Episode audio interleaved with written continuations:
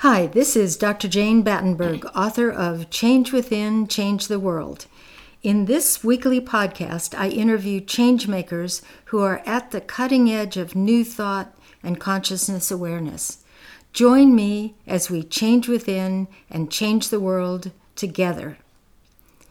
Today's guest will be speaking about the wisdom of the body. According to Friedrich Nietzsche, there's more wisdom in your body than in your deepest philosophy.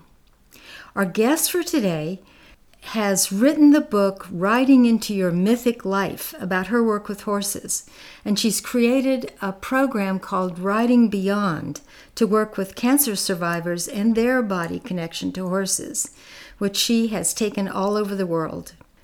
Trish, it is great to have you on this show. My pleasure. Thank you, Jane. You're welcome.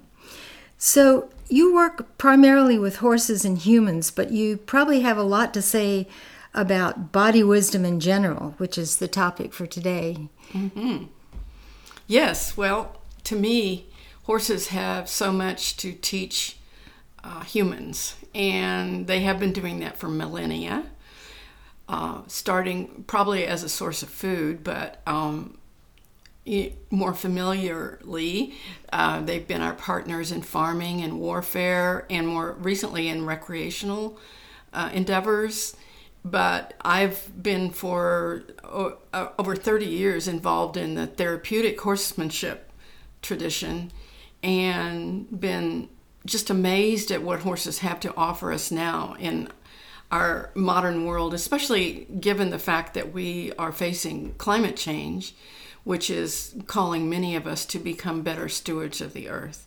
And so, horses have a lot to teach us about how to um, become stewards of the earth by making that deeper connection with horses that's not so much self serving the human purposes as it is um, in, engaging in a, a, a, true collaboration with horses, and that that's where you come to body wisdom, because horses don't talk. They don't, at least they don't talk in the way that we do, and most people are very reliant on the spoken word. They're very reliant on their head brain, so to speak. Uh, whereas horses, their way of communicating has almost nothing to do with talking um, not not completely nothing, but almost nothing, because they're all about movement and body language, and and this is part of their birthright over the centuries that allowed them to survive as prey animals. That they have extremely heightened uh, senses.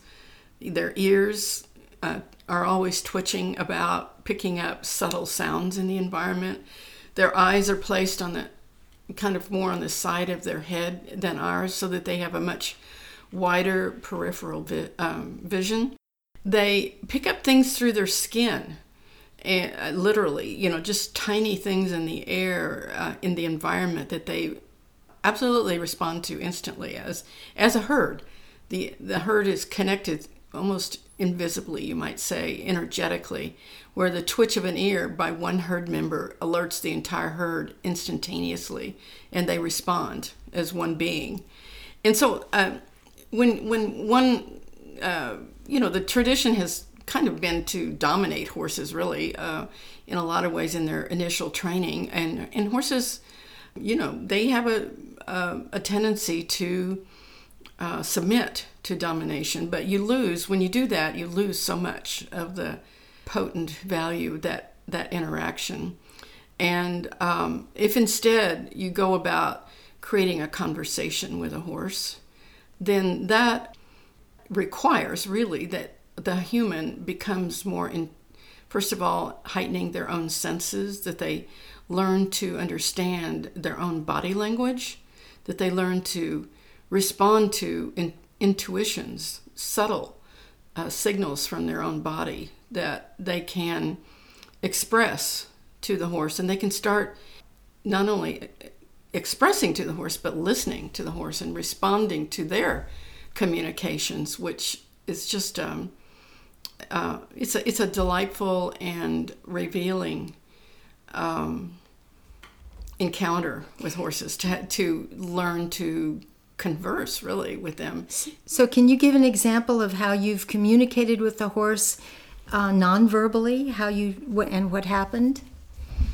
Well, I have lots of examples. Um, I think, for instance, um, just when I'm calling a horse to me, for instance, is what comes to mind.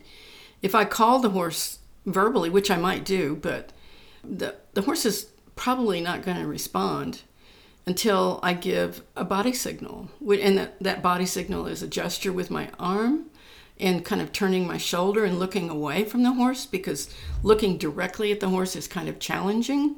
But if I kind of look away and gesture and turn my shoulder a bit and kind of soften my my um, posture, then that's very inviting to them, and they'll drop their head and they'll walk right over with a welcoming look on their about them. And you, you uh, talked once about um, a horse uh, that you didn't know, uh, leaning his head over the, the stall, and and you clearly knew what he wanted. How can you talk about well, that? Well, that happens a lot. I, I know. Just a couple of weeks ago, I was in uh, Houston teaching, and we were in the barn with a bunch of horses, and the stalls were designed so that the horses could put their heads out over the stall door and I was just aware that this one horse in particular, we weren't actually weren't working with him. We were working with the horse next to him for um, we were giving tests uh, to professionals, and this horse was just he was just clearly moving his head around, his ears, his eyes, I, and I I couldn't help but uh, noticing that something was going on with him, and um, and so I just turned and focused on him for a moment and just received what he was saying. And it was just such a clear message about how about me? Uh, I'd love to get out of this stall. Um, pretty soon, uh, a lot of my buddies have already gone out to the pasture. Uh, it looks like what you're doing is pretty interesting. Come on over here and talk to me. I mean, it was those kinds of things that came to me in, in a fairly clear manner. Uh, you know, uh, uh, and I think I'm not I've never considered myself an animal communicator in the sense that some people can sort of go into a meditative state and receive those kinds of messages. But this was so but this obvious. Was, yeah, this was like I was reading this horse's body language, and it's definitely a product of my having been around a lot of horses. And and I personally think that probably anybody can be an animal communicator if they're willing to do the hard work of going into that meditative state, which you know, sometimes I can, but most of the time I'm a kind of, you know, body, let's get down and do it kind of person. and um, so this this this way is more my way of of learning that communication with the horses. So. So, what do you um, suggest to people who want to access their own body wisdom or or connection with other bodies? I think it's pay you know pay attention to what feels good. Uh, not everyone loves horses, but the ones who do, that's that's a great um, opportunity to explore. And I think you know the other thing I want to mention is that it has to do with tuning into your uh, your heart, uh, the the um, whole nervous system that your heart offers. Some some people just don't know how to do that.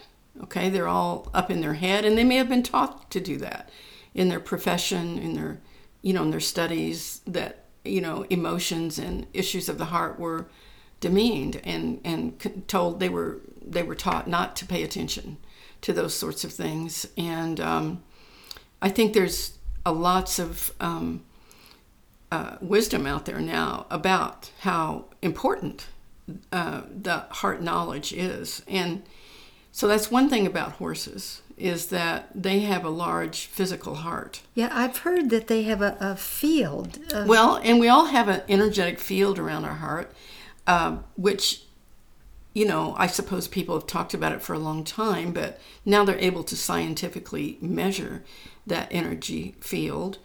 And so the human uh, heart field goes out about 10 or 15 feet around us. Mm. And for, but for a horse, it goes out about 60 feet. Because they have a larger heart. Yeah. Whoa. And I find uh, uh, about 10 years ago, maybe a little more, the Institute of HeartMath uh, participated in some research um, with horses where they and and um, war veterans who were suffering from PTSD. The way the re- research was set up was that the veteran and the horse both had heart monitors on. And now the thing to know about the horse's heart field too, besides its size, is that it has a particular uh, characteristic about it. And if you just look at like a cardiogram, there's a particular pattern of um, of their heart rhythm that indicates a state of joy and calm and peace, which you know you can kind of see that about horses, and that's reflected in their heart rhythm. Well, uh, veterans who have PTSD do not have that coherent heart rhythm. It's called a coherent heart rhythm. And, and we don't either when we get anxious or afraid or whatever. Well, PTSD, there tends to be this persistent state of anxiety which is easily triggered. So the veterans in this research were invited to just come and stand near a horse, perhaps touch the horse, groom the horse, but engage, just be present with the horse for uh, uh, 20 to 30 minutes. And the researchers were able to measure in real time, uh, in about 15 to 20 minutes, that the veteran's heart rhythm and rate as well would entrain with the horses. Uh, they would become identical. And when that happened, uh, the veteran would experience this same state of peace and joy and calm that they had, in some cases, not experienced for years. And it was lasting. It didn't go away immediately. I mean, it, it obviously w- wasn't in the same intensity, yeah. but it had had a very much of a lasting effect. So when uh, I had an experience, I went on a um, trail ride for a weekend at the Wild Horse Sanctuary, and at the end of that, I came when I came back, I realized that I was kind of blissful, and I didn't. Mm-hmm. I didn't. Was that the horse's field, being in the horse's energetic and field? I, for I think you also have to credit, you know, the other people, the other horses, the, the natural world that you're engaged in. It, it's part of being of of connecting to all of that. Those of us who have a fascination with horses and have, you know, had the opportunity to just be with them have they have the opportunity to experience this. And i think that's frankly i think that's part of what attracts young people to horses is they feel good around them. They they give us this opportunity to become more acquainted with parts of ourselves because one of the reasons that horses are so effective in psychotherapeutic interventions with a psychotherapist is that uh, people with um, you know, mental illness often are very incongruent in their way of being in the world. They may pretend to be one way, and but inside they're feeling something quite different. And one of the things about horses is that their sense with their sensitivities that I've just mentioned, they pick up on that as an incongruence and they feel uncomfortable in the presence of someone who is incongruent. And they respond to that in different ways. They might just walk away or they might become irritable or whatever, but they respond. And so that gives a psychotherapist uh, who's in partnership with a horse professional the opportunity to have really in depth uh, conversations about that. The uh, response of a horse to a person's state of being is very profound for a person to be in that presence and to see that if they just make a, a slight a step or two in the direction of being more congruent you know in, in other words maybe just expressing their sorrow or their anger without acting on it. A horse will turn around and come right back uh, and, and want to engage instantly. And that's very powerful. That's a and that's a body wisdom sort of experience for people to feel how that congruence is is um, honored by the horse. That's that's um, so it, it becomes a very once they start a person becomes in tune to that anybody not just a a client, then then you start noticing like if you, you know like you're too hurried, you come to the horse and you're hurried one day. Well, they they're gonna they're gonna pick up on that, and and it's like uh, it's not about the horse. You know, the horse is gonna maybe not want to engage in. It's not, but it's not necessarily about the horse. I mean, it might be, but you have to go inside, check your check your own body, see where you are at, and really see. Okay, I've been a little hurried. Take some breaths, and just t- slow down. just uh, talk to the horse about where you're at, and and suddenly there's this amazing connection and harmony. So. Um, you so it gives you the, working with horses gives you the opportunity to really not just with to work with your head brain and all its gifts, but the heart, as I'm just talking about the heart brain, and then the gut brain too. So a horse has a big gut, they have a big heart, not such a big head brain, much smaller than ours, and so head wise, for thinking things through and that sort of thing, a horse often needs a little time to think something through, a new concept, a new request before they're going to act on it.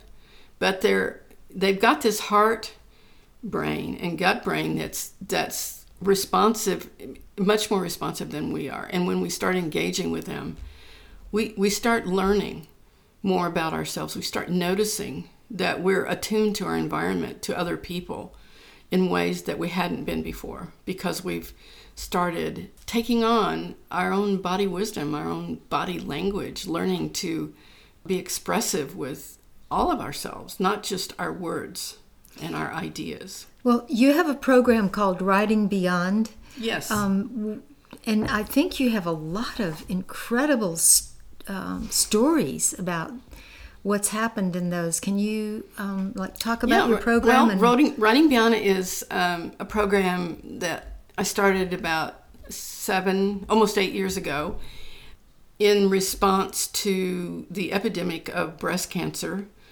In particular, the fact that women are released from treatment without any real preparation or understanding about the after effects of treatment, which for many women are quite um, extensive and they haven't been prepared for it. And so there are uh, some of them are physical after, after effects, but um, there are many others. Like, for instance, they've generally learned to become somewhat reclusive. Mm-hmm. They don't want to. They don't want to be touched or to touch other people. They've pulled back from intimate relationships. There's a challenge to their sense of self worth and who they are. Like, what does this huge event mean in my life? It calls into question their whole lives often and the purpose of their lives and you know they're looking at their own mortality. They they're they're released from treatment with the idea that they can't be sure for at least 5 years you know so it's hanging over them. They you know they often have lost an intuitive sense of what their body needs and what they need because they have turned their well-being over to a medical team for a year or two and they feel like their body has has abandoned them or or let them down in some way maybe that's that's a possibility uh, it sometimes more the the point i was getting to with with what i just said was more that they they are released from treatment and they feel abandoned by the medical profession oh. in a certain way because they and they don't know how to get back in touch the, with their own intuitive sense of what they need. And so, working with horses, we have the, the, the women say this over and over again that it restores that intuitive sense to be around horses. And it's not about riding them, even though it says riding beyond, it's really beyond riding, I guess I'd say. and um, because I'd say about half of the women don't ever get on the horse, they don't really want to, or it's not appropriate for some reason but they still have that same experience of of so many of these issues that I just mentioned being attended to in a profound way. And it's really all about the relationship with the horse, that they can touch that horse, you know, touching intimately another being for the first time in a while, and then have the horse respond back to them. horses I found over and over, especially mares, but even the geldings who are castrated males, uh, they they are compassionate, and people will say that. Oh my gosh, this horse seems so compassionate, and they do. They respond with compassion, and you know, often people think, oh, you know, it's just because they smell some food on me or they're looking for some food, and it's like for them to learn that this horse is responding to something much more uh, profound and essential to them than their food bearing capacity so is, I've, I've is heard, a revelation, you I've, know. I've heard the horse will come up and put um, its head or its muzzle or whatever. Yeah. Well, uh, sometimes At I mean, a they, certain place in yeah, we've learned to uh, to hold the space so that each interaction is completely different. Sometimes uh, Mystic, in particular, she'll Mystic is your horse. She's one of my horses. Yeah. And uh, who participates in the program. She's a little more expressive than most of the horses. Uh, and so she'll do something unique to each person. And we just really hold the space for that to unfold. Like, for example. And, and she will sometimes, uh, even with our first client, for instance, which is was the first eye-opening experience. Uh, she was this first client was actually someone who had not completed treatment uh, since then, we uh, do uh, we do require that people finish treatment, but she was in in between uh, chemotherapy and radiation, and uh, she decided to take a few weeks off to recover, and she was actually a little afraid of horses, but she was curious. So after our first get acquainted about tw- 15 20 minutes in a circle of women she went over to greet Mystic. And it's really a simple activity of approaching the horse with a horse's invitation, like they're looking at you, and you know, you can see that curiosity, and you know, reaching out your hand towards the horse's muzzle as the horse reaches towards you, that it's a mutual greeting. And so, you know, it just takes a couple of minutes usually. And so, but instantly, uh, Mystic did something that I had never seen her do before. She, as soon as she touched this woman's hand, she stepped forward and started nuzzling her solar plexus area, mm. nuzzling rapidly and gently. And I had never seen her do anything close to that before. And so I was on guard that maybe she was going to bite her. Uh, I was also amazed that this woman didn't step away because I think even I would have stepped away if she had come up and started nuzzling my solar plexus. And um, and it just went on and on for many seconds until uh, 30, 45 seconds or so. I just couldn't stand it anymore. And I put my hand on Mystic's chest. She stepped back, and this woman said, That's where my tumor is. She went right to where my tumor is. And she was in tears. We were all in tears. It was so moving. And she said that the reason she hadn't stepped away was that she had felt this amazing energy pouring into her from this horse and she just wanted more and more of it. And and she will even say to this day that that was a life-changing experience. And and what it was about is another profound piece of what horses offer. And really it's i think it's a part of body wisdom as well is is taking in these archetypal presences that um, Mystic became her permanent companion. She said that the next week that Mystic was was with her at her side in her imagination. And, and, and it was a very powerful presence that came to her when she was sad, when she was um, depressed, when she was happy. She she was also um, dealing with the death a few months before of one of her adult daughters, so she had a double burden and she said that having this horse as a companion just blew her away. She had no. She, she said, "I have no idea a horse could do that." And uh, in sort of in a way, I was thinking, "Yeah, I didn't either," you know? but it made sense, you know. And um, and so that's part of that's part of the power of it is taking is recognizing that you can carry in your body really these archetypal presences that enhance your your experience that in this case gave her an empowering companion through this uh, very difficult journey that that that just was um, just by her side whenever she needed something. I mean, she had a very supportive family and so forth, but there was nothing like this horse.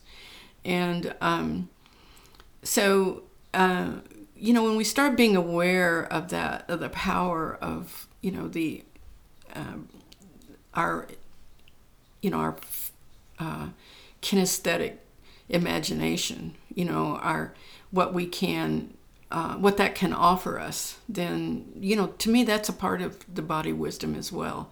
That we can start trusting, trusting our body wisdom, that we're, that we're drawing on all parts of ourselves and our larger self, you know. So. Mm. Wow. So, any other um, uh, connection stories between participants? Oh, I got and... lots of them, but um, I don't know.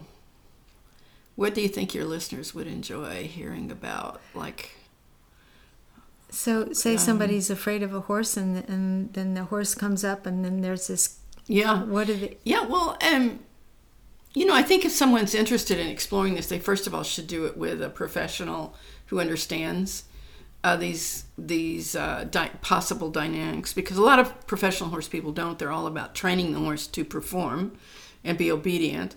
Uh, but there definitely is an increasing uh, trend in that direction. So, someone who is attending to this, because the fact is, any being of power can uh, create a safety hazard for a person.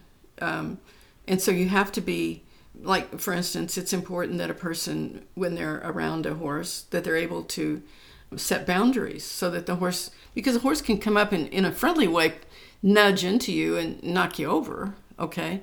or they're not doing it foot or, or they yeah yeah yeah like happened to me recently but um or they can they can be out of enthusiasm come rushing up or they can actually be yeah, just like anybody they can be angry and aggressive and what are you going to do about that so um, you know it's about setting your boundaries uh, with your voice and your body and like you know so you want to so uh, that's a good tool for life. Yeah, totally. To set your boundaries. Absolutely. Learning to set your boundaries with more than your voice. You know, uh, like how you just express it down to your toes, down to your essential being. And horses are really good at teaching that because they're very responsive to it. So anyway, for someone who who's intrigued with this, I, I they definitely should be uh, in the company of someone who is, is a professional. Um, knows knows how to make it safe okay? Because yes. it it can absolutely be safe. It's just like driving a car. It can be done safely or not safely. And um, and then it's it's quite thrilling to start experiencing this other way of being in the world with a horse that spills over into your way of being with all of nature with other people with people from other cultures who don't communicate in the way that you do. You start finding common ways of communication because of this work with horses. And it, you know, I, I I personally believe that you know it's it, over the years it's taught me to be attuned to things that are going on with friends and family that are at a distance that I might not even know about. Oh, you know, yes, and and and that's totally it, it, definitely comes through as a body sensation that i don't necessarily know what the heck is going on. Or where it's coming from. Or just... where it's coming from. But then over you know pretty soon i start getting the information. You know recently my ex uh, brother-in-law died. I really i mean i knew he'd been just he'd been aging but not ill. Got in the car that morning to go teach a class and i started experiencing extreme vertigo.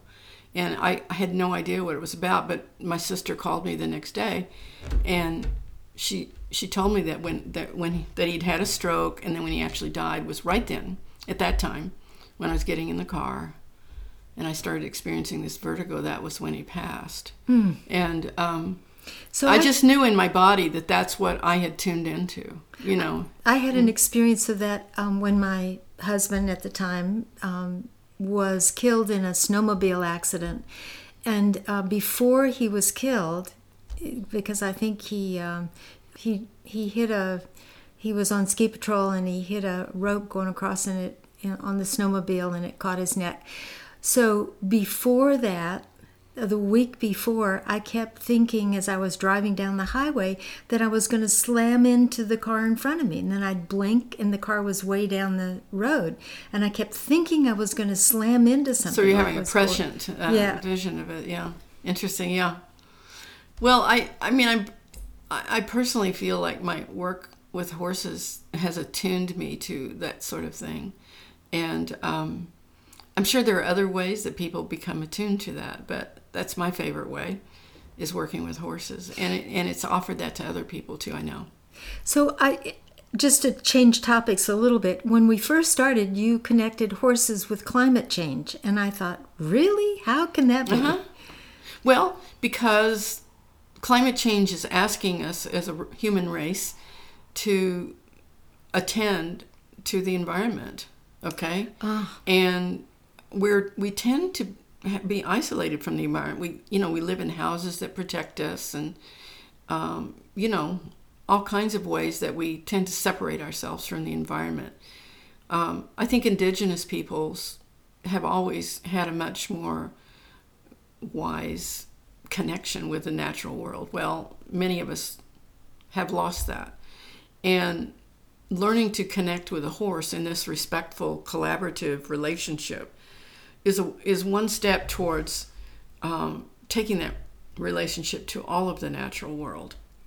Horses, unlike dogs and cats who are pets, they have never become pets in general. They they still live on that sort of borderline between human habitation and the natural world.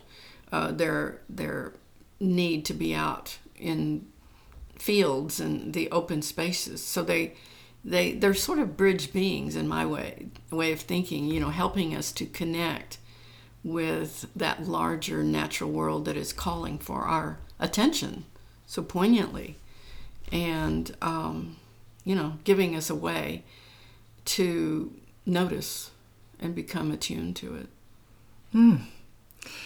So, um, do you have a website or um, ways that people can? Yeah, there's there's a couple websites. Uh, ridingbeyond.org can is the website for that work with uh, cancer survivors, uh, providing them revitalization and restoring them. The other one is just my name, trishbroersma.com, which um, some people might need a little help in spelling that Dutch name, but it's a T R I S H B R O E R S M A dot com, and that's uh, that's my personal website. Oh, good. So, um, and you wrote a book called "Riding into Your Mythic Life." Now, that's intriguing because riding mythic. Yeah, well, and the subtitle is uh, trans, uh, Transformational Adventures with the Horse. It, it has to do with the power of stories and how the story we tell ourselves um, makes a big difference. And that's the mythic aspect of it. It comes out of initially out of work I did with a residential treatment center with at risk teenagers for several years, where they spent once a week in the summer uh, with the horses, uh, where we would explore this mythic connection that the human race has uh, with horses. But in, in their case, it was primarily to show them that the difficulties that they were having as teenagers that had landed them there in the treatment center uh, could be seen as a part of their, their larger mythic life, their own hero's journey, you might say. That that these things, um, that you know, the, the the difficulties with their family, uh, with you know all kinds of things, could be seen as part of some call to adventure that they're experiencing, or maybe it's part of their road of trials and adventures along the way. But for them to sort of reconfigure uh, looking at their life from that larger perspective and to see that a horse could be an empowering companion. Because you know in all in many if not most of the great stories there's a horse in there somewhere who's uh, e- either with the bad guys or the good guys or both and um, and but they're empowering and so we give them the opportunity to take on that empowering companionship and to uh, understand how they they are living a mythic life if they open their eyes to it. And and so after that was what the content of the book was based on. But after I was doing that work for a number of years, I expanded to working with anybody in transition, women, men, and that's what took me uh, to other parts of the world. You know, but I, it's it's a practical book um, with exercises that you can do either with a real horse